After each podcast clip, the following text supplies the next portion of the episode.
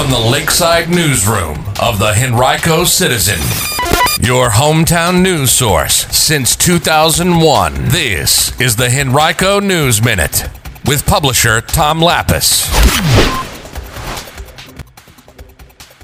The community remembers Lucia Bremer and what Henrico schools officials expect you to do if you are traveling during spring break. We'll have details about those stories and more on today's Henrico News Minute for Wednesday, March 31st, 2021. It's brought to you today by Henrico County. And now for the news. Members of the Quioccasin Middle School community and Western Henrico community at large came together last night at the school to remember 13-year-old Lucia Bremer, who was shot and killed last Friday in a far west end neighborhood. Several hundred students, teachers, administrators, and other community members gathered to share their memories of Bremer. The evening concluded with singing of Amazing Grace. We have a number of photos from last night's event on our website, henricocitizen.com today. Since March 26th, there have been 13 new cases of COVID-19 involving people at Henrico County Public Schools. That's prompted 40 people to enter quarantine. None of those cases involve transmission in school, according to the school system. In total now, that's 88 COVID cases involving people in the schools that have resulted in 759 people entering quarantine. Most have now returned from that period away from school.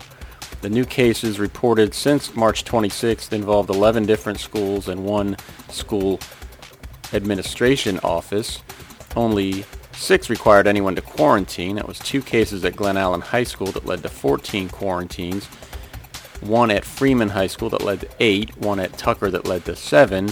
Another at Hermitage that also led to seven. And one at Ashe Elementary that led to four. Henrico's spring break is next week, and those school system officials are urging anyone who may travel to follow guidance from the Centers for Disease Control and self-quarantine for either 7 or 10 days upon their return. They don't appear to have any specific plans to strictly enforce those guidelines, in part because they won't know who has traveled. The CDC is urging people who do travel to get tested with a viral test three to five days after they return and to stay home and self-quarantine for seven days after travel, even if they test negative. It's also urging people to stay home and quarantine for 10 days if they do not get tested upon their return. And also to avoid being around people who are at increased risk for severe illness for 14 days upon returning, whether or not they get tested. But Henrico school spokesman Andy Jenks told the citizen that the school system is not going to create a specific definition of what constitutes out-of-town travel, though it does expect everyone to follow the CDC guidelines. Said Jenks, quote, We're appealing to everyone's common sense and good judgment about keeping themselves and everyone around them safe and healthy. We all must remain vigilant and continue to make good choices in order to have the in-person learning, sports seasons, and activities that we all want to have, end quote.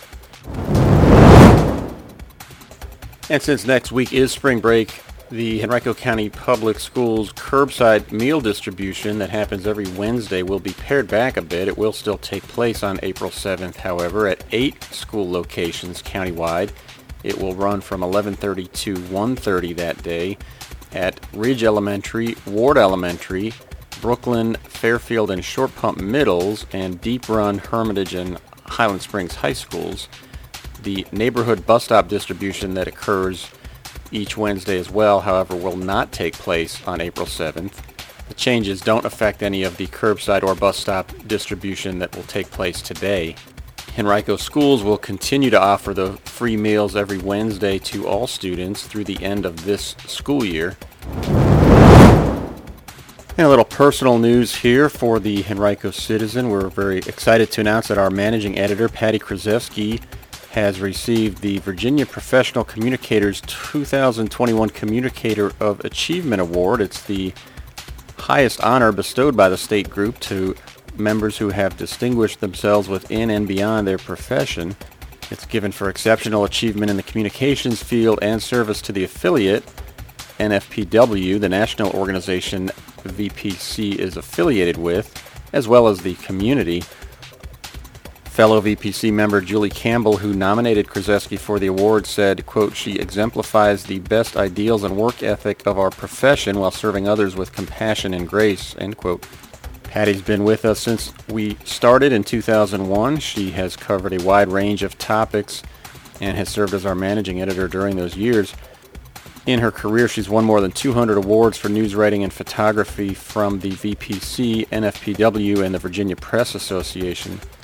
She also became an activist for safe driving in 2012 after losing her youngest daughter, Lainey, who was struck by a driver who was texting. She focuses her advocacy through her work with Drive Smart Virginia, which named her a traffic safety champion six years ago, as well as Families for Safe Streets and Bike Walk RVA, a sports backers program that supports infrastructure for cyclists and pedestrians. We're very fortunate to have Patty and so excited for her to have earned this award.